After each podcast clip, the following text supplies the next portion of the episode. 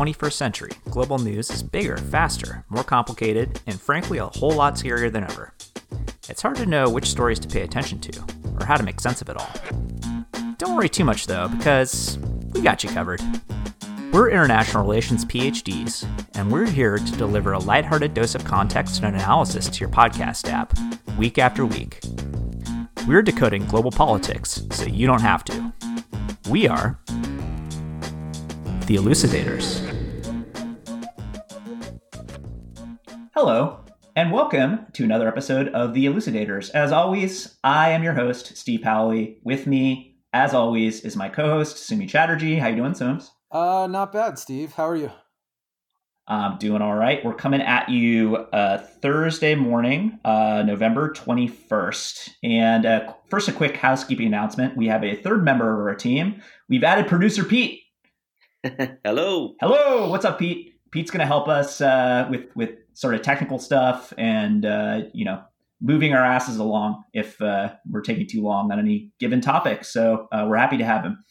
Um, Soumi, where are we this week? What's going on? Mercifully, Steve, we're not in a Latin American protest. This oh, thank week, God. Yeah. Well, don't worry. We'll probably be back there because Colombia is popping off. Anyway, what? Uh, yeah, don't worry. We'll monitor that that situation. This week. Steve, we are in the Middle East. We are in the Islamic Republic of Iran, which is going through serious protests across dozens of cities. Uh, so we're still on protests, huh? Yeah, uh, this is an age of political protest, and I think it's been going on uh, for more than a decade now. But we're seeing it in this very concentrated form right now, and it's worth talking about. Cool. All right, so we'll get to that. But first, I think we should probably do a previously on Iran, so that uh, everybody knows what it is we're talking about. Um, so, give me a previously on Iran. What's the deal with Iran? Previously. Previously. Previously. Previously. Previously. Yeah. So when we look at Iran, Iran is got a population of about 82 million people. So put that in perspective, that's about a quarter the size of the U.S. in terms of population. It's a pretty big country. It's about the same size as Alaska or about two and a half Texases. But its GDP, its economic output, is about that of New York State. So uh, a quarter of the size, a quarter of the population of the U.S. and the size of Alaska, with the economic output of New York State. This is the broad outline of what Iran is. It is also geostrategically located in a very important part of the world. Right. So what we're what we're saying about Iran is this is a big, important country. Absolutely. Not as big as like India or China or Russia, anything like that, but like pretty darn significant. Yeah, medium. It is medium important. Yeah, especially in the context of the Middle East. Please continue. Yeah, yeah uh, Iran has a long southern coastline that takes it along the Straits of Hormuz, through which passes 20% of the world's oil. Wow. Okay. Yeah. Definitely an important location. Uh, what sort of government does Iran have?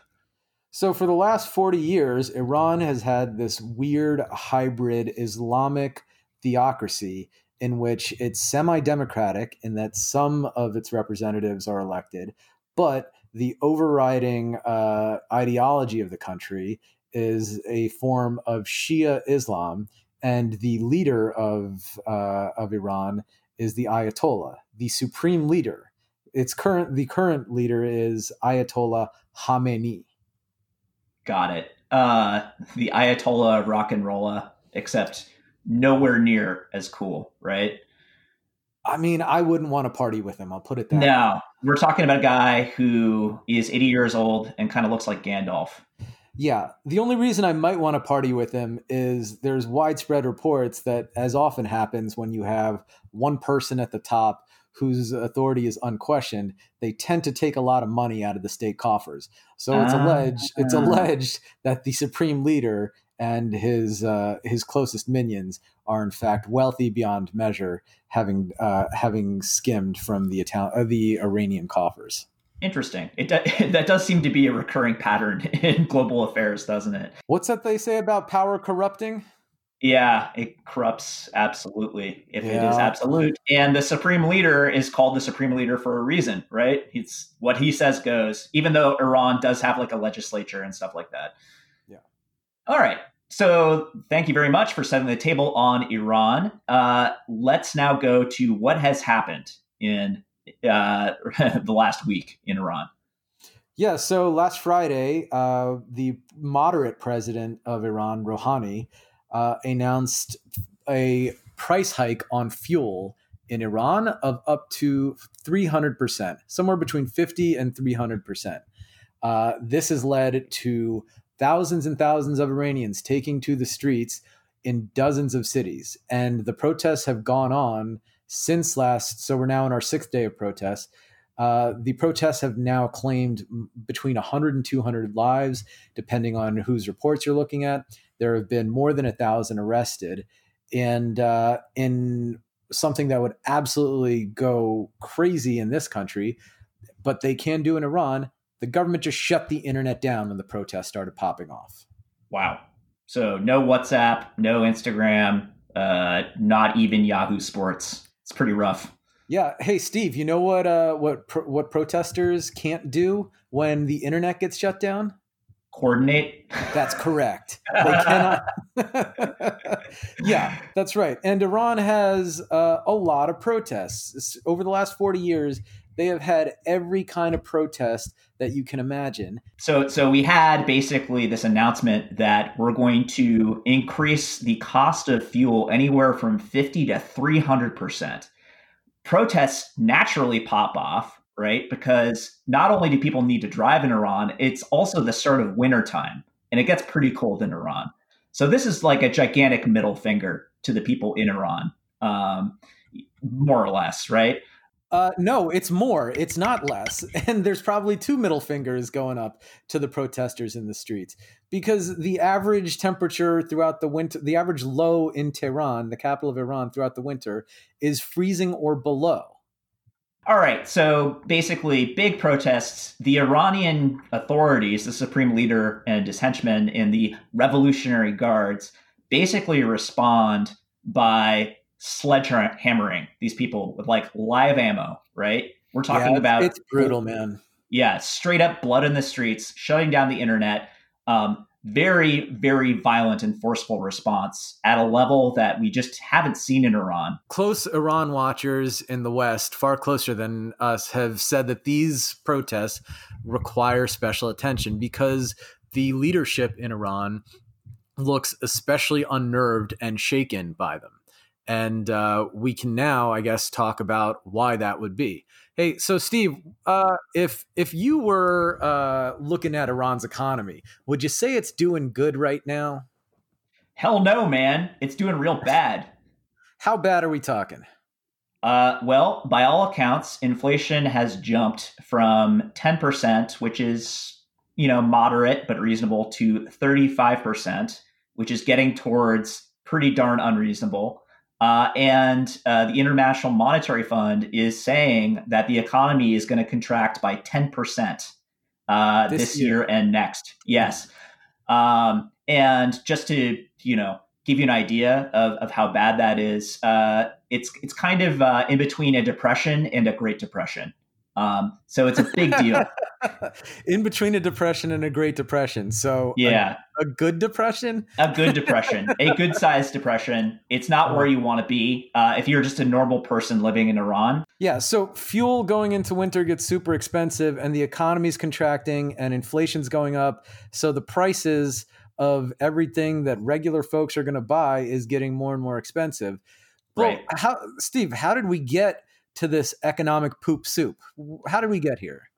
Well, uh, let me tell you, it has something to do with the Iranian leadership and something else to do with the United States. Um, we can start with the Iranian leadership if you want. Let's do that. Yeah, go for All it. All right. So, uh, one thing the Iranians are kind of famous or infamous for is spending a bunch of money on countries other than Iran. And more specifically, spending money on screwing those countries up. Um, they tend to fund a lot of militias, basically all over the Middle East and North Africa. Uh, this is particularly important to Iran if those uh, militias are near Israel, because they consider Israel the little Satan uh, to the United States, big Satan. Uh, so they try to surround Israel and cause problems uh, for the Israelis. Um, so they have basically spent a bunch of money acquiring uh, all these militia capabilities, proxy capabilities throughout the region. They've also spent a bunch of money on things like drones, ballistic missiles, and and um, anti naval capabilities to cause trouble uh, for the oil industry. We had an episode uh, maybe six or seven weeks ago about uh, the refinery strikes in Saudi Arabia. That was down to these Iranian capabilities. The Iranians have also done things like blown up ships in the Persian Gulf. Again, they've spent money acquiring those capabilities. And finally, and perhaps most importantly to the United States, uh, they spent a bunch of money trying to acquire nuclear weapons. Whoa. So, Steve, it sounds like you're telling me that it has been a major policy priority of the regime in Iran to spend funds on foreign policy instead of trying to improve the domestic quality of life for average Iranians. I think that's a pretty good way of putting it. Yeah. And if the policy priorities of the regime, of the supreme leader, and his minions is to, in fact, make trouble throughout the region and to try and create a region that is more amenable to Iranian influence. But Iranians themselves can't heat themselves through a cold winter. Boy, would that be a reason to take to the streets? Yeah, I mean, so this is again a revolutionary regime, right? This is the Islamic Republic, and the revolution is now 40 years old. It occurred in 1979. Uh, the people responsible for instituting the revolution are now in their 70s and 80s, including the supreme leader, who is 80. Uh, but they're still trying to export the revolution. Unfortunately, by doing that, they're now importing frostbite to the entire Iranian population. And the younger people in Iran are not fucking having it. They don't want to export the revolution. They just want to join the rest of the world. They want to develop economically. They want houses. They want families. They want consumer goods. They want to be middle class. And, like, you know, controlling Shia militias in Iraq and Syria and, you know, Hamas, Gaza Strip, stuff like this, a lot less important to the new generation of Iranians. Right. So this brings up uh, an important point about the the big split in Iranian domestic politics. What should mm. Iran's orientation be? Should it be about what you're talking about, the status quo from the supreme leader and exporting revolution and all those things? Or should it be uh, what President Rouhani, a moderate, has sought, which is more international engagement? And I think that's a good jump off point to talk about the US. Yeah. And let's get into the US after we take a quick break. Hello, valued listeners. If you like what you're hearing on The Elucidators, please do us a solid and tell everyone you know about the podcast. If you really love us, please also feel free to rate us five stars on your podcast store, be it iTunes, Google Play, Stitcher, Spotify, or whatever, and write us a glowing review, because we rely on your positive feedback and word of mouth to grow and improve. And if you have comments or questions, email us at all one word theelucidators at gmail.com or tweet us at the underscore elucidators. We may even answer your question on the show.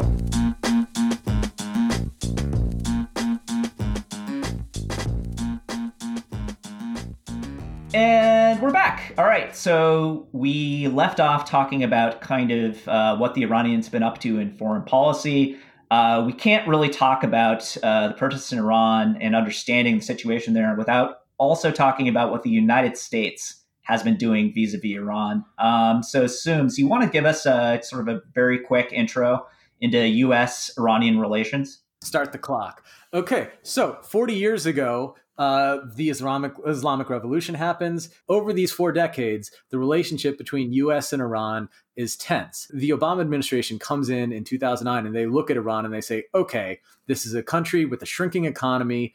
They don't have the capabilities they used to let's just try and take care of their nuclearization problem. And so over the series of years, they get Iran to basically agree to a 10 to 15 year punt until like 2025, 2030 on developing any technology that could become nuclear weapons. This is received by Republicans in the U.S., uh, particularly then candidate Donald Trump, as quote the worst deal in the history of the world. Um, Verbatim. Um, That's actually what he said. Yeah. This, from a guy who got successive wives to sign prenups that guaranteed them less than a million dollars, even though he's purportedly a billionaire. But yeah. anyway, this is the worst deal in the world. So he, the worst deal in the world. Trump comes to power in 2017, January 2017, and for the first year and five months until May of 2018, doesn't do anything about the JCPOA, the Iran deal. All of a sudden, in May 2018, he says the JCPOA is out. The US is out. I don't care that we negotiated with our allies and it's actually working, and Iran is abiding by by its uh, strictures, so we're out. Iran then from May 2018 to May 2019 says we're just going to wait and see what happens. Maybe things will work back out in our favor. They're yeah, they're continuing to talk to the Europeans, right, to see yeah. if oh, yeah. uh, you know they can get enough goodies from the Europeans to want to stay with the nuclear deal and keep their their bomb on hold basically. Yeah, and the Europeans want the JCPOA back. They want Iranian markets. They there's look, there's 80 million consumers in this country and the capacity to become a middle class country, a fully middle class country. So the Europeans are like, look, throughout history, Iran has actually been a westward looking country. We're in this weird historical moment. Why are we why are we dicking these guys around? We got them to sign on to a deal and they were following it. But Trump and his Secretary of State, Mike Pompeo, have taken a much more assertive uh, stance towards Iran called maximum pressure, which involves ratcheting up sanctions and choking off the Iranian economy. So you, uh, Steve, you talked about uh, earlier when we were we were prepping for the show what does Iran's oil exports usually look right. like? What do they look like now? Right. So Iran is normally a major oil exporter. They normally can produce anywhere between two and three million barrels of oil a day. Um, so kind of where Venezuela was uh, before Venezuela started to have all its issues economically. Um, definitely not as big as the Saudis, but like uh, basically a top five oil producer. And the sanctions basically within the course of months drove that down to 250,000 barrels a day. So from 2.5 million to 250,000, 90% drop, like basically choking the life out of uh, this aspect of the Iranian economy. Since May of 2019, the Iranians have been acting up, shooting oil tankers in the Straits of Hormuz, uh, blowing up Saudi oil fields, taking down American drones. And the question is, at this point, we're at a we're looking at Iran as an economically hurting country, a politically destabilized country, and the US tightening its grip. So the question becomes where are we going with this? Why is Iran popping off right now while they're hurting? Shouldn't they be trying to work with the US to get a better deal instead of, you know, shooting their own people over fuel protests? Yeah, you'd think so, right? Um, but the people in charge of Iran are not necessarily representative of the population, um, especially the population in the cities. Again, the guy who has the final say on everything is an 80 year old revolutionary, right? Which should be a contradiction in terms, but is not. I just want you to know that all of our Bernie listener is very mad at you right now. Oh, yeah. Right. Well, don't have a heart attack about it. Oh, too soon? Ah. Sorry, sorry. Too soon. No, I think it was perfectly timed. okay. Um, I, I, like Bernie, by the way. Um, but um, but I won't vote for him. Um, anyway, where was I? Um, you were you were shit talking an eighty year old Persian uh, revolutionary leader. Yeah, looks like Gandalf, um, but with a kind of a round hat instead of a pointy one. Um, in, in, defense of the all of the Ayatollah's aesthetic, the job basically comes with a uniform. Yeah, flowing robes. Yeah, it's kind of like a eh, what Jedi, Jedi wizard. Yeah, like it's that. both austere and majestic, and they all have more or less the same cut of beard. I mean, yeah, yeah, it's yeah. a it's a uniform. Yeah, yeah, and if you're 80 years old, it makes sense. Probably pretty easy to to put on. Um, anyway, uh, the, the protesters that have been interviewed, um, there haven't been many in Iran, have basically been quoted as saying, uh, "We don't want the Islamic Revolution anymore." Number one, we don't want it in Iran. Number one. Number two, we don't. We certainly don't want it exported to Iraq and Syria and Lebanon and places like that. Like, uh, we don't want to be paying for all that stuff. Uh, and we we don't want to be squeezed by the United States uh, for uh, this foreign policy that doesn't serve our interests in any way, shape, or form. Right? Yeah, Steve. That's no, that's absolutely right. And uh, in furtherance of your point that there's this divide on Iranian foreign policy versus domestic policy, there are there are currently protests going on in Lebanon, which we won't get into in this episode. But some of the Lebanese protesters in the streets this week were shouting their support of Iran, while Iranians are shouting their displeasure with Iran. Yeah, it's pretty confusing. So uh, Iraq, it, Iraq is also on fire with protests, by the way. Um, and so the, the, the Iranian regime is watching kind of its whole house of cards in the Middle East fall down uh, because again, it's funded militias uh, that have undercut governments in all of these places and and tried to reorient these countries to be more supportive of Iranian foreign policy.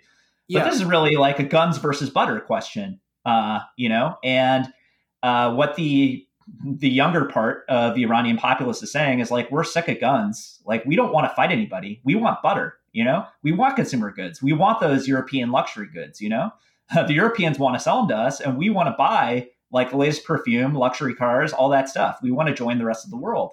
You know, we're we're young, we're well educated, uh, and we have things to offer. Yeah, you boil this down, and it's like, hey, I would like to be able to heat myself through the winter, have good internet access, and you are trying to, and you are propping up a civil war in Yemen and destabilizing Lebanon to mess with Israel this is not keeping me warm or getting me good WhatsApp WhatsApp access. Get no. your shit straight. I also yeah. want to say one thing for all of Iran's meddling in other countries, they've had some embarrassing failures. I, oh yeah, oh yeah, oh yeah. No, I, you know what's coming. There's there's two that I'd like to talk uh, talk about. There was about earlier in this decade, there was an attempt by uh, Iran to kill the Saudi ambassador to the U.S. in Washington. But this is what uh, this is how bumbling they are. One of the Iranian assets, he in trying to find an assassin, actually approached a DEA administration informant, a drug Oops. enforcement administration informant, to be the assassin. Yeah. I don't know. I, I, this is like you know this is the the oxymoron of intelligence, right? And this is my favorite one. In 2012, Iranian terrorists in Bangkok accidentally set off an explosion in their own safe house. Now, the Thai police investigating an explosion then go to the safe house. The Iranian terrorists, now fully on tilt, unaware of how to deal with nearly blowing themselves up, chuck a grenade at the Thai police. But because they're so shook, they throw the grenade straight into a tree. The grenade bounces back into the already once exploded safe house, explodes again, and takes off one of the Iranian terrorist legs. Wow. So this is a real life version of basically uh, Wile E. Coyote blowing himself up. Uh, yeah. I mean, uh, Wiley Coyote, I think, had a little more dignity than that, but yes. Right. yeah. It's it. I'm bummer that that guy lost his leg, but uh, it's also kind of hilarious. Yeah. Uh, well, having lost a toe, I can go ahead and make these jokes. I'm in the. Uh, I'm as a member of the nubbed community. I'm I'm allowed to say these. Things. Oh my goodness. Yeah. Anyway, um, this is where I think it's a good point to really quickly talking about the insanity and some of the crazy stories that happen vis-a-vis Iran. There's a real problem here that Iran has with Israel, the little Satan, as you've talked about. Israeli uh, Israeli Mossad agents have been spectacularly successful at disrupting the Iranian nuclear program. Oh my goodness. Yeah. So uh, basically, one of the worst jobs you can have in the entire world is Iranian nuclear scientist, uh, because what tends to happen is two guys on a motorcycle uh, basically ride up to you on the street and shoot you and then zoom off. And this has happened, uh, I think, almost double digit number of times over the course of the last 15 years. They've gotten really, really good at picking off Iranian nuclear scientists in this way. Uh, number one. Number two, uh, have you heard of Stuxnet? Uh, what's a Stuxnet, Steve? So this is a nasty little piece of code uh, computer used code? to conduct uh, computer code. Okay. Uh, used to conduct cyber warfare against the Iranian nuclear program in the last decade. Um, so the Israelis and Americans collaborated on what amounts to a computer virus called Stuxnet that was used to infect Iranian nuclear centrifuges, which are very complex machines, highly computerized, that are used to generate nuclear fuel for reactors and or bombs, kind of dual use, right? And that's part of the problem. Um, and so they infected the centrifuges with this worm in such a way that the centrifuges spun out of control and basically destroyed themselves. Um, again, in a scene somewhat reminiscent of a cartoon, in the all these like hidden underground facilities, you had these centrifuges basically spinning out of control, rolling all over the room, and spraying uranium everywhere. So we got Iranian. So we got Iranian terrorists blowing their own legs off in Thailand, and Iranian scientists getting assassinated by motorcycle motorcycled Israeli intelligence agents. And if you're lucky enough to make it off the streets and not get killed by a Mossad agent, you might have a computer hacked nuclear centrifuge that's going to spit radioactive uranium or plutonium at you. Yeah, pretty much. Yeah, it's like the Sorcerer's Apprentice, where the where the brooms are marching around and Mickey can't do shit. Yeah, and uh-huh. the regular folks can't afford fuel. This is yeah. not a good operation. Nah, man. It's it's like here's the thing about these guys, right? Um, they have had pretensions for 40 years um, to running the greater Middle East, and one can understand why, uh, in a cultural sense, they've wanted to do this. Uh, Iran, again, is thousands of years old, used to run the entire Middle East hundreds and thousands of years ago, right? Um, and so uh, this is to some extent part of their DNA. Um, and they want to get back to that. Um, they want to reestablish uh, hegemony over the Middle East, right? But they don't really have the resources to do it. They don't have that great of an army, right? Uh, so instead, they're basically playing Cobra Commander and trying to do all of this skullduggery on the cheap uh, to mess with all of these other places, cause trouble, buy missiles, get nukes, uh, and just generally be a pain in the ass internationally, right?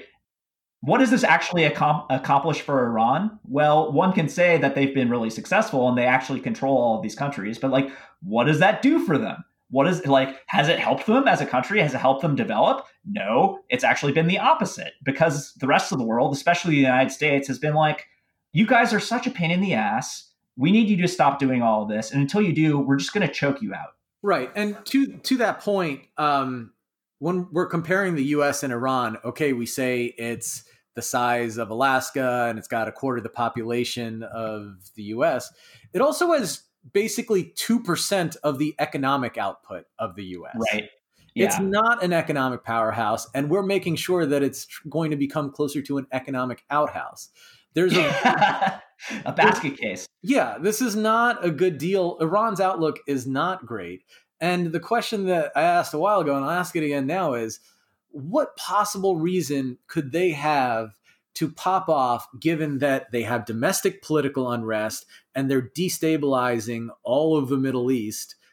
Like, why are you why are you taking down American drones? Why are you? Yeah, no, it's it's the right question, and I think what's happening is this: the people in charge of Iran only know how to do a handful of things, right? Uh, and accommodation is not necessarily one of them, especially not from a position of weakness.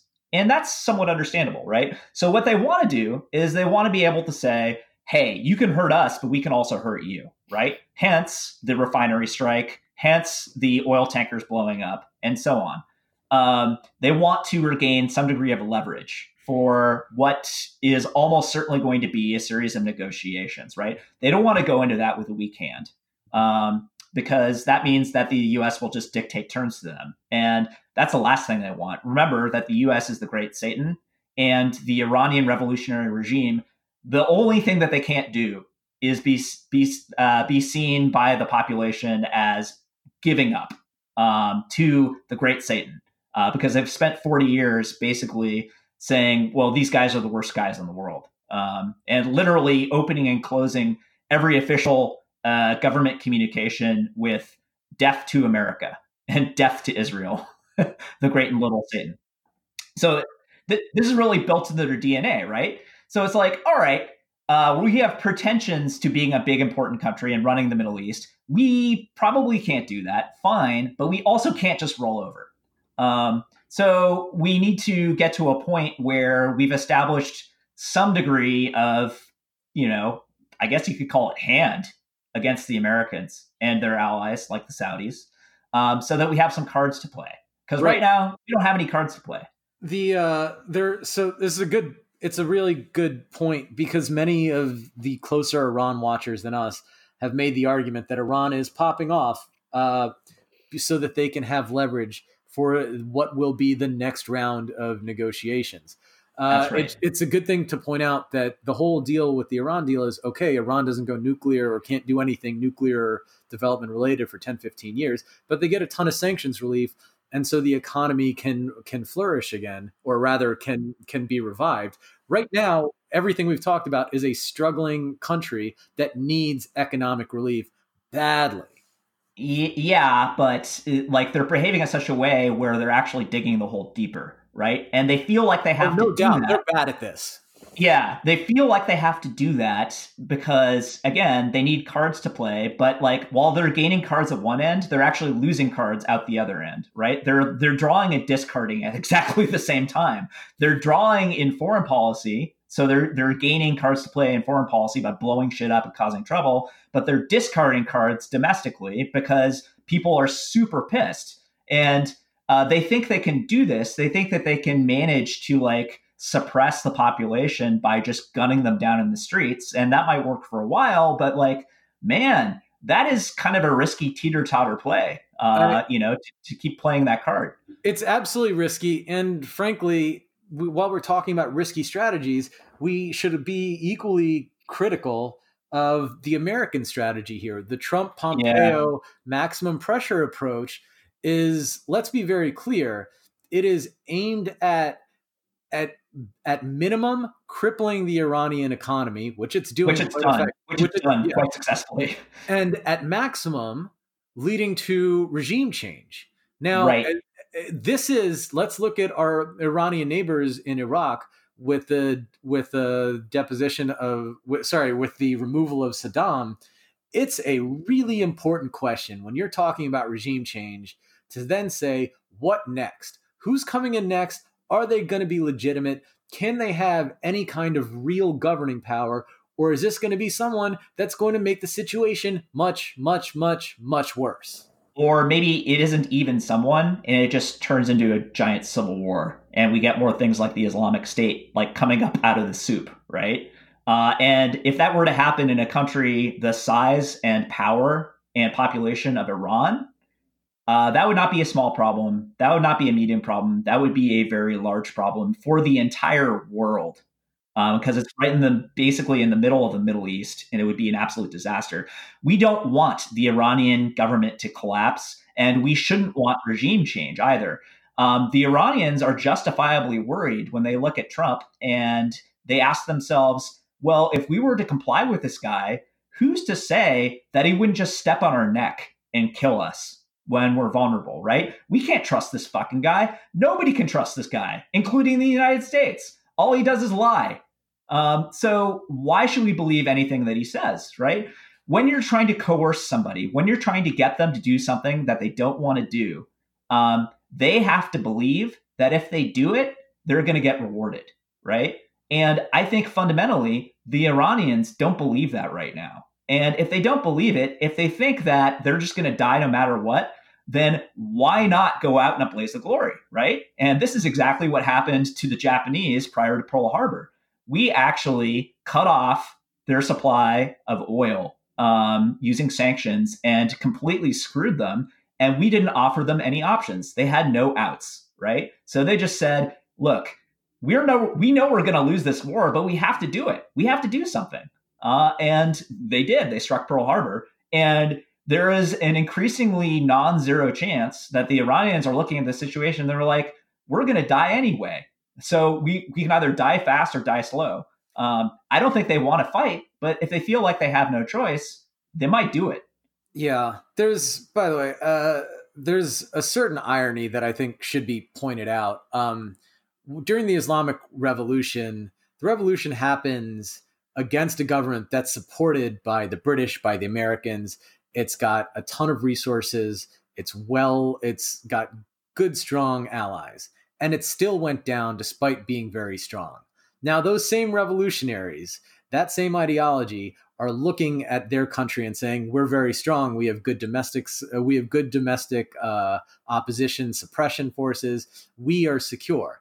And yet, it yeah. also appears that they have not learned the lesson of their own rise to power, which is nope. that even even the strongest regimes can fall against an unhappy, let's just say it, a furious citizen, citizenry that sees a government as unresponsive to its needs. Exactly. And yeah, again, these guys are now in their 70s and 80s. The guy in charge is basically Islamic Gandalf without the wisdom, right? More or less. Um, and like they're no, you're gonna be on a list. that's fine. Um, bring it. Uh, and and we talked about this in reference uh, to Chile, right? And and like this is another one of those countries where the people in charge are old.